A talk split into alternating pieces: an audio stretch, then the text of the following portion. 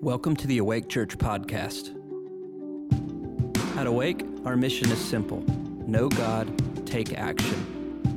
We pray this podcast will help you on that journey.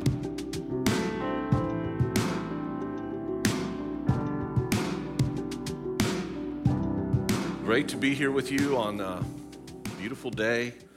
Um, hey, throughout the year, typically every year, the Lord will have us go through books of the Bible, sometimes a little bit line by line or section by section. We, and uh, there's some of those books that the Lord has highlighted to me this year. We intersperse that with some topical or themes or missions or things like that as well. But uh, one of the books, or two of the books, that I want to dive into was just mentioned. That's the books of Peter today. So we're going to take a leap into part of this, at least First Peter, part of First Peter uh, today. So if you have your Bibles, we're going to do a lot of reading today. It'll also be up here on the screens. Um, but it's just uh, wonderful that we have this treasure God has given to us the treasure of His Word, preserved for thousands of years for us, written over a period of 1,500 years, about 40 different authors, and how it blends together the words of heaven for us to help lead us and guide us help us stay on track, illuminates the pathway in front of us. And one of the things it says about itself reveals truth, points us to God. And so, even just reading the scriptures, there's a power and a blessing with it as well. So, we'll be reading a lot of this today out loud. Um, some of the background here from the book of Peter, First Peter here, and Second Peter. Of course, you guys know Peter was Jesus' lead disciple. He is a guy that we can relate to and not relate to, uh, in that he would go out there and do stuff that no one else would do, probably say some things no one else would say. Uh, he's the only other person that we know of, other than Jesus, who's walked on water. At the same time, he denied Jesus three times, right? Went into that great bitterness in his soul until he was, he was convicted and um, cried and repented, and then Jesus instantly, well, not instantly, a little while later, restored him, restored him to ministry after he left ministry, and then gave him this calling to, uh, he said it in, when he restored him, he said, I want you to tend my sheep. I want you to take care of my sheep, shepherd my sheep, tend them. So it really was a pastoral calling that Jesus put on Peter when he restored him to ministry. He gave him the same calling he'd given him three and a half years earlier Come follow me. Keep your eyes on me. Don't get your eyes off of me. And then, of course, we see Peter through the book of Acts doing amazing things, just a remarkable person. And toward the end of his life, actually, this was probably written, both of these books, probably in the last year of his life. So this is at uh, Peter's end that he pens these letters and sent them through and he, we'll talk about that into where it goes.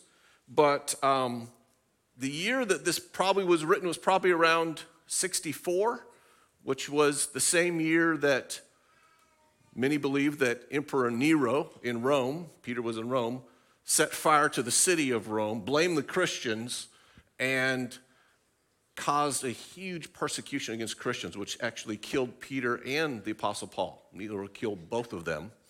They were both martyrs, but a lot of others. Uh, human torches turned, um, turned Christians into human torches, wrapped them up, soaked them in some like kerosene type thing, set them on fire, and they would be the torches in the city, if you can imagine. This was right in that time frame. In fact, when Peter sent these letters out, he may have been dead before the letters reached their destination. I'm not even sure. It was, it was right around those time, time frame. But the encouragement from this life of this man who followed Jesus and had been to the depths of the despair and the heights of the mountain where he saw Jesus transfigured. Pretty incredible to hear his words and to listen to them and to apply them to ourselves because his words weren't just for those people. God is using those words for us as well. So we can pay attention, apply them to our lives. You know, Jesus did everything at the cross, but we then have to apply those things to us by faith. We can make adjustments, and healing is one of those things we need to apply to ourselves. Jesus purchased it, but we want to apply it to ourselves. So many things are like that in the scripture. So Um, this first slide, you can throw that up, it's the only slide today. But just to give you an idea of where these letters are going, I'll read the first verse as you look at this. Peter, an apostle of Christ Jesus, to those who reside as aliens scattered throughout Pontus, you'll see that up there, Galatia, Cappadocia, Asia, Bithynia. So he's writing to basically, that is the nation of Turkey today. It's interesting, the nation of Turkey, all of the churches in the book of Revelation, the first four chapters, they're all in there as well. You see, you'll see some of them Ephesus, Colossus, Lystra, all those are also in there. So, this region is where the believers who are following Jesus, both Jewish and non Jewish, took off to, were persecuted, left, and this is where they found themselves living instead of down, it's off the, off the screen there, south of there is Israel. So they all, these people fled north and into modern day Turkey. So that's where uh, this letter is going. And I'm not going to read, for sake of time, uh, I'm not going to read all of 1 Peter today. I'll skip some sections. And just to let you know, I'm not skipping them to avoid topics. But for the sake of time, we'll be skipping some of these things. So, because some of the things I'll skip will simply be, they won't apply to all of us. Some are written just for marriages and pastors, elders, and so. So, anyway, um, let's keep reading verse 1. Those who are in Asia, Bithynia, who are chosen according to the knowledge of the Father, of God of the Father, by the sanctifying work of the Spirit, to obey Jesus Christ and be sprinkled with his blood. May grace and peace be yours in the fullest measure.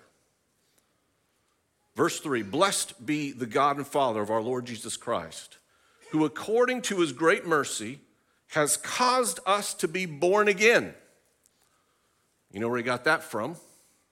It's not, you don't hear that, those two words together, born again, very often in the scriptures, but Jesus said it right off the bat in John chapter 3 you must be born again. Peter's repeating this here as well, talking about that renewal of the Spirit, being completely renewed and changed, transformed, being born again, rebirth, to a living hope through the resurrection of Jesus Christ from the dead to obtain an inheritance which is imperishable and undefiled and will not fade away. That's what Jesus purchased for us an inheritance, undefiled, cannot fade away, reserved in heaven for you, which is why Jesus said, Don't rejoice when demons fly out of people. Rejoice that your names are written in the Lamb's book of life. He's talking about this, this inheritance that God has for everyone who has received Jesus, confessed your sin, confessed Jesus as Lord, received him into your heart. You have an eternal, imperishable inheritance that Jesus purchased for every single one of us. We should have rejoicing meetings just for that. Really, just the, the awareness of that. You can wake up in the morning. I have an eternal, imperishable inheritance forever. My name is written in a book that the enemy cannot erase or no one else. It's amazing, right? So he's referring to that reserved in heaven for you who, which is us, are protected by the power of God through faith for a salvation ready to be revealed at the last time. By the way, Peter seems to be competing with Paul for the largest, longest run on sentence with that one right there, right? While he's saying powerful things. Verse 6 In this you greatly rejoice, even though now, for a little while, if necessary, you have been distressed by various trials, so that the proof of your faith, being more precious than gold, which is perishable, even though tested by fire, may be found to result in praise and glory and honor at the revelation of Jesus Christ. And though you have not seen him, you love him. And though you do not see him now, but believe in him, you greatly rejoice with joy inexpressible and full of glory, obtaining as the outcome of your faith the salvation of your souls. So, throughout Peter both first and second, there's going to be one of the themes or topics that we'll read about over and over, and it starts here with being distressed or various trials, suffering. The life of a Christian, a believer, I think it's mentioned 20 different times in here, just these two books. He's going to talk about suffering, difficulties, enduring, going through various trials. And he is doing this along with some encouragement. And he doesn't want people to lose hope or lose faith. He wants you to be encouraged by the difficult things that we go through. Um, and we don't go through as many difficult things for our faith as many others in the world. I try and keep up some with the persecuted church around the world. And it is, boy, it breaks my heart. I can't think about it too much, but I do pray for them. And we need to also for our brothers and sisters. There are between five and 6,000 believers that are martyred, that are murdered every year. And over 300,000 displaced from their homes every year. There are hundreds of thousands in prisons for their faith, hard labor camps right now for their faith. Uh, America is not on the list of nations that persecute Christians. We're at the, at the bottom in there. Now, there may be various people at your work or whatever that hate Christians, but as far as a national attempt to hurt, harm, kill, maim, we don't have that here. So we're very blessed. So our, our trials are still trials, they're different than so many of our brothers and sisters throughout the world. But we still have them. If you're alive and you've been following Jesus for any amount of time, you have endured some trials. And maybe right now you're enduring and getting through different trials. As he says, various trials, because they come in different forms. Um, some of the our, our brothers and sisters around the world are getting persecuted physically, some are persecuted mentally, emotionally, and then, of course, we have the same common enemy the devil, right? Prince of the power of the air, that is saying stuff. He's doing things like this, the Bible says. He accuses us day and night. Day and night, he's bringing accusation against you. Sometimes it comes to you, sometimes it's to others accusing you, sometimes it's to God accusing you. But he is the accuser of the brothers. Plus, we know that he is going about to do what? Three things kill, steal, and destroy. So he's trying to do all three of those things while he's accusing. Now, that doesn't matter what country you're in, he's trying to do that to all of us, because he hates Jesus and he hates his bride just as much. That's you and I. And so there's going to be, we are in a war in a sense, because you are part of the Lord's. And the enemy doesn't like you at all. And it's not easy.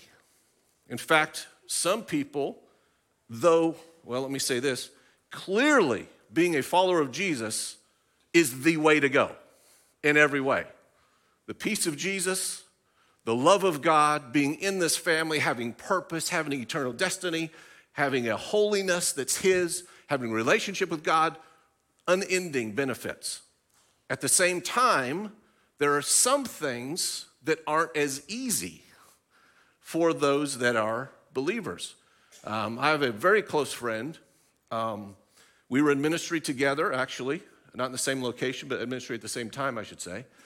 And um, man, I, I, I knew his life really well, the difficulties that he went through and was going through. And um, he then left ministry and then he left the Lord. And I remember talking to him about it. It so uh, hurt my heart in several ways. Here's what he said to me He said, Matt, it's too hard. It's too hard. Now, here's what uh, the difficulties he was experiencing is that he had been abused as a young person. And so there was a, I don't know how to describe it, but a homosexual spirit that would afflict him and follow him around, show up in his room, oppress him, all those things, and then cause other people with that same spirit, other gay men, to follow him around, pursue him, say things to him. It was like he couldn't get away from it. And he told me, he said, I don't want to fight it anymore. He just gave in to that. He said it's easier to give in and live with that and live that lifestyle and live that way than to be a follower of Jesus. That was what he said. That was his words, those weren't any of mine. And it was heartbreaking. I've seen uh, for many other people, you know, if, if the enemy, though he hates everybody, but if you are going to just follow whatever the world says or does, you are no threat to the enemy at all, right? You're not. But, you know, the enemy is going to pick off, try to hurt, harm, kill, steal, destroy those who are a threat to him. And that's every single believer. Every single believer. So you see him attacking those who know their purpose, who are pursuing the Lord, who um, are stepping out in faith, living by faith. The enemy's going to try, though he's a defeated foe. He's a defeated foe. In fact, every single believer has this they have authority over him. If you're a one day old baby in Jesus, you have authority over the enemy. Isn't that amazing? Not over people, but over the enemy. So you have authority to rebuke him, not listen to him, not pay attention to his accusations, not give in to his lies, and not give in to oppressive spirits. We also can rebuke the things that come against us. You, remember um, in Acts chapter 16, Paul is ministering, and there's this woman with a spirit of divination. Remember this? And she's saying all these words. She's saying all these words. During the day, during the night, she, every time he's around, she's saying all these words. It says his spirit was greatly annoyed. And he had had enough at one point. And he turns around and he looks this woman in the face and he rebukes the demon inside of her. And it leaves her body. And then the whole other issues start happening from that point. You have to read that chapter. But there are moments when, yes, the enemy is going to, is against us. There's a moments that he harasses us. That's what some of those various trials can be. But we can also rebuke him. We can kick him out. We can, as it says in James 4, submit to God, resist the devil, and what will he do? He will flee. He'll leave. So there's that's part of the war. That's part of I've got to, I can't just expect things to go well. There are sometimes I have to fight submit to God, resist the devil, and he will go. It's telling him where to go sometimes, right? That's part of what we get to do. So, but there along the way, the Christian life will include suffering. Not only does Peter talk about it, Jesus talked about it very clearly. How about this? Jesus says, How many people will hate you because of me? So it says all. People who don't know Jesus will hate you because of Jesus in you. And that's the spirit of the world. That will grow over time, I think, where you'll see a greater and greater hatred for Christians, which is the most persecuted people group on the planet, by far, are Christians. That doesn't get talked about very much, but it's really true. And that's Jesus' words that are true. Anyway, Let's keep reading here. Verse 10. I'm not sure how far we'll get today. After this salvation, the prophets who prophesied of the grace that would come to you made careful searches and inquiries, seeking to know what person or time the Spirit of Christ within them was indicating as he predicted the sufferings of Christ and the glories to follow. That's a great combination, by the way sufferings and glory to follow. Verse 12, it was revealed to them that they were not serving themselves, but they were serving you.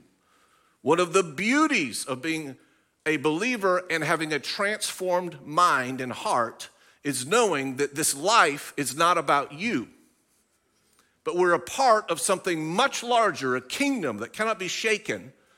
But we are standing on the shoulders of those before us and those ahead of us, we are serving now.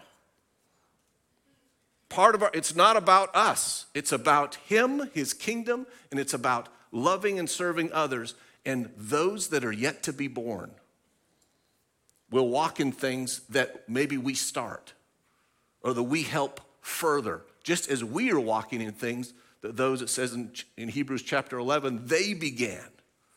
We're all connected in this kingdom through history, thousands of years. Okay, I don't know where I left off.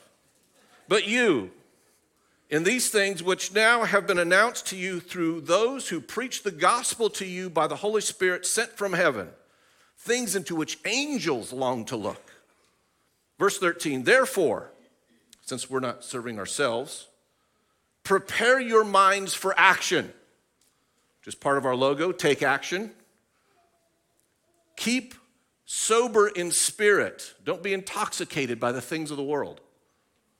Not just talk about alcohol, but don't be intoxicated by worldly things. Be sober in your spirit, man.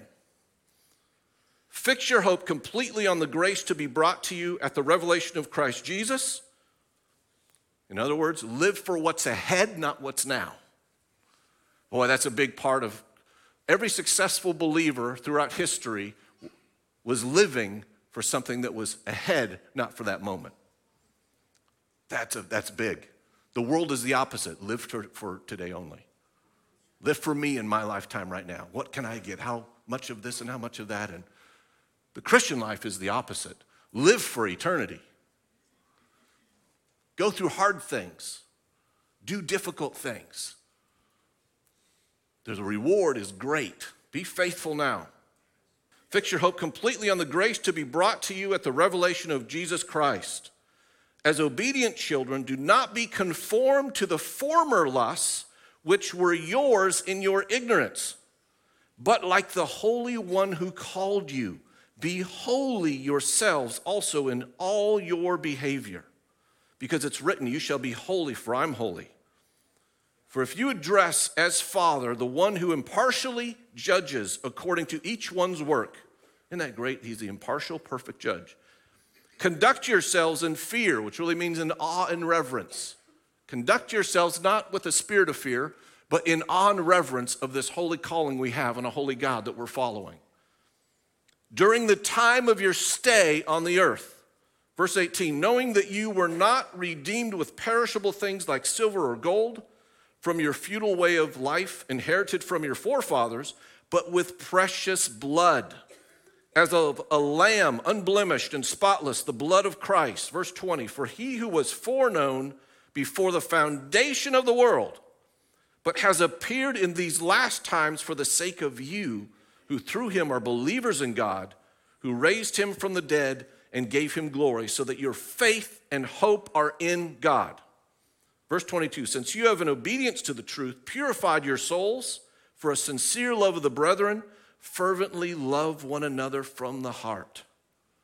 For you have been born again, he says it again here, not of seed which is perishable, but imperishable. That is, through the living and enduring word of God. Verse 24 For all flesh is like grass, and all its glory like the flower of grass. The grass withers, and the flower falls off, but the word of the Lord endures forever. And this is the word which was preached to you. Chapter 2, here we go. Therefore, putting aside all malice, all deceit and hypocrisy and envy and all slander. Yeah, one of the beautiful things of a believer is that you are empowered to put things aside. You don't have to say, well, that's just the way I am. I've always been that way. I've always been envious, or I've always been jealous, or I've always been angry, or I've always been this and that and the other. Guess what? You're a new creation.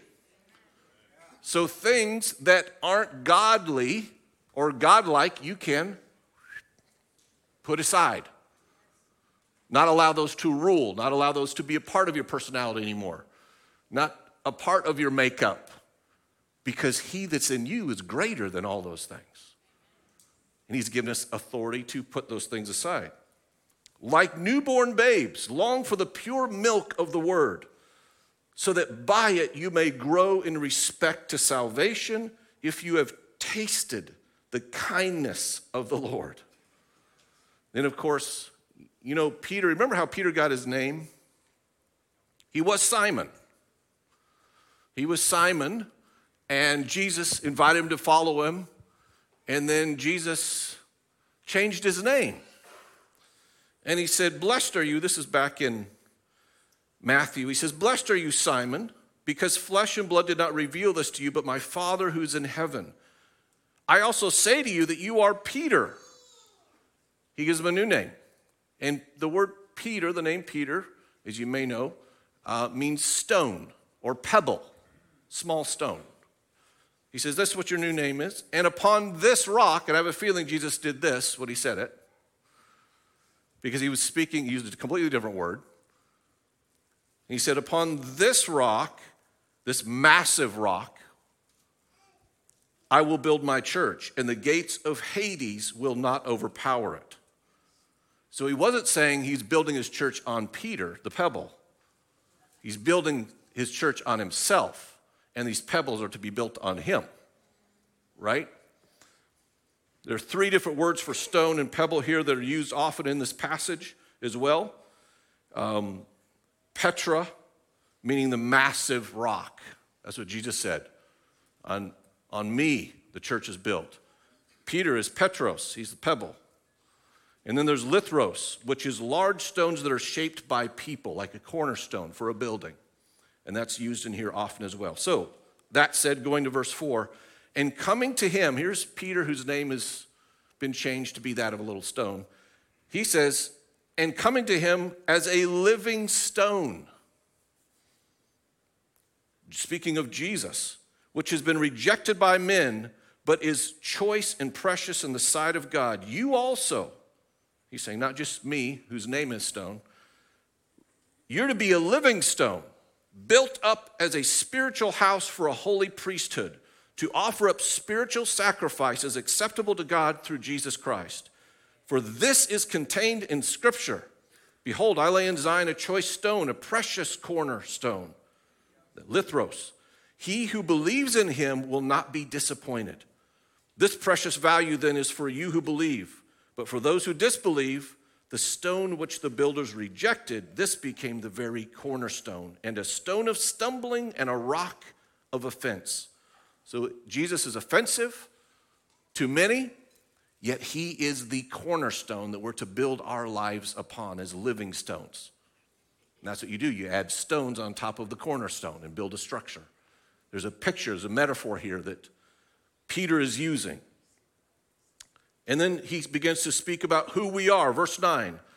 But you, here's who you are, you people scattered throughout Turkey, and us as well. You are a chosen race. Now, they weren't just Jews that were followers of Jesus, they were non Jews as well, he's writing to, best we understand. But you are a chosen race, a royal priesthood, a holy nation a people for God's own possession.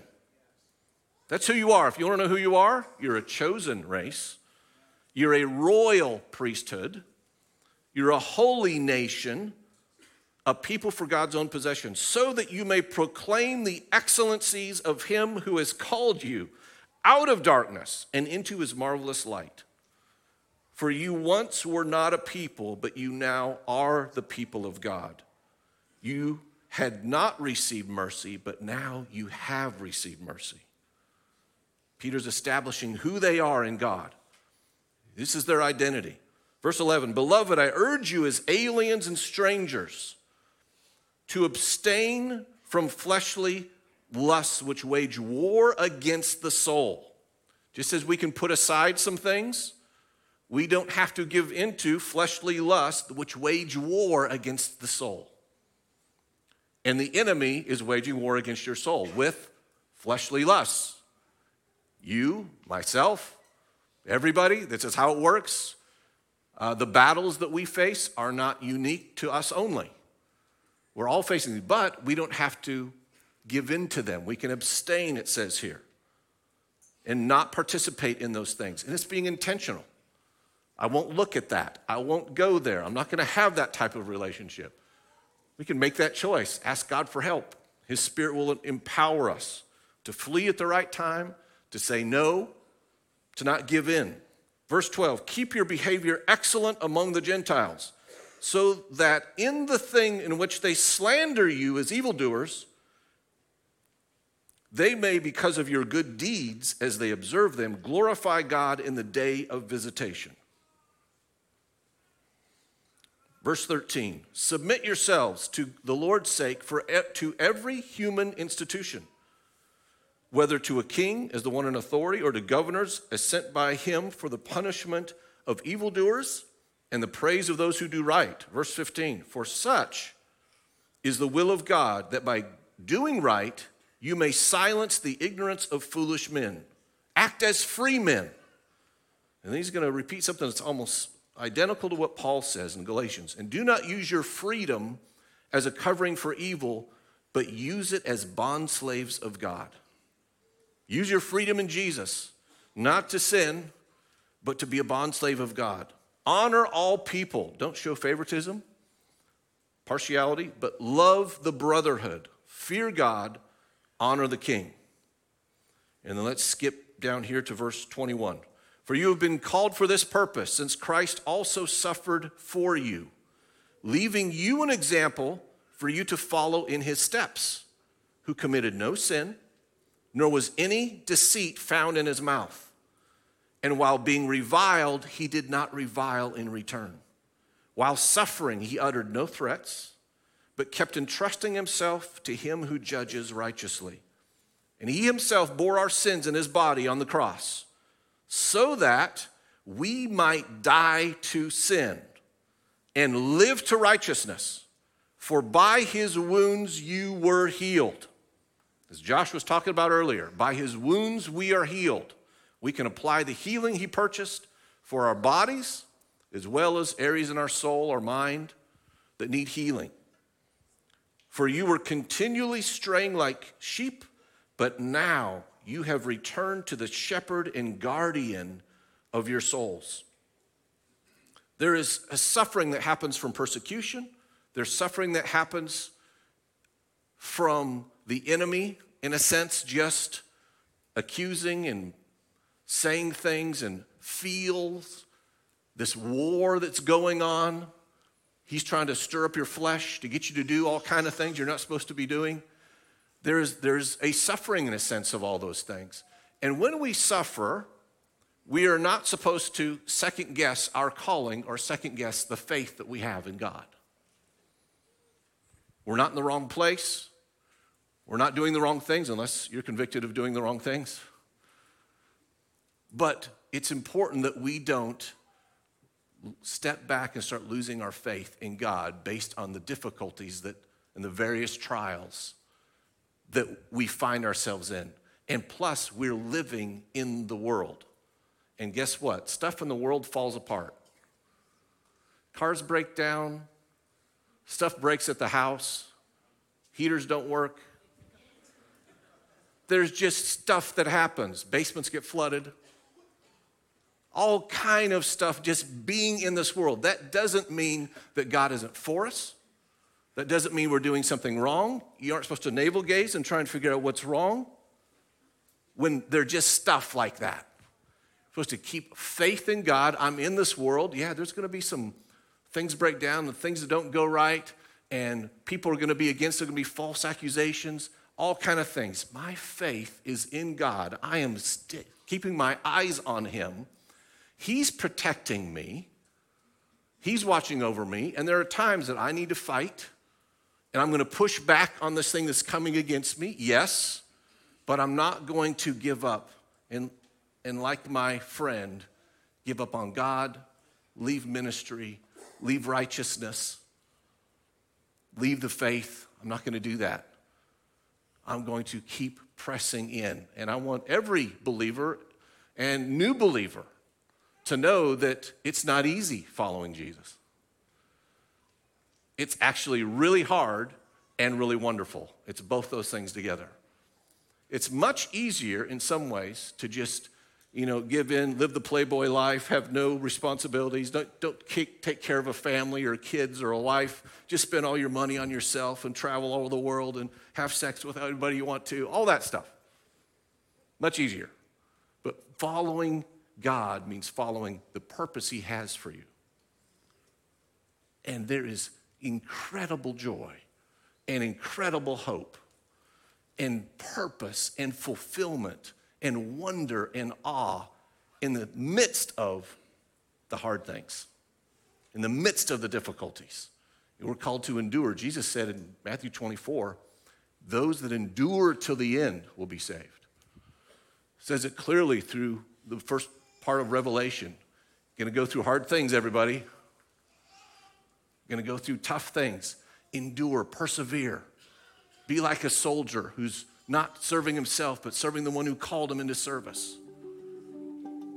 Follow me. Thank you for listening to today's message. For updates on future episodes, make sure to subscribe to our podcast and leave us a review to let us know how we're doing. For more information about Awake Church, visit awakechurch.com.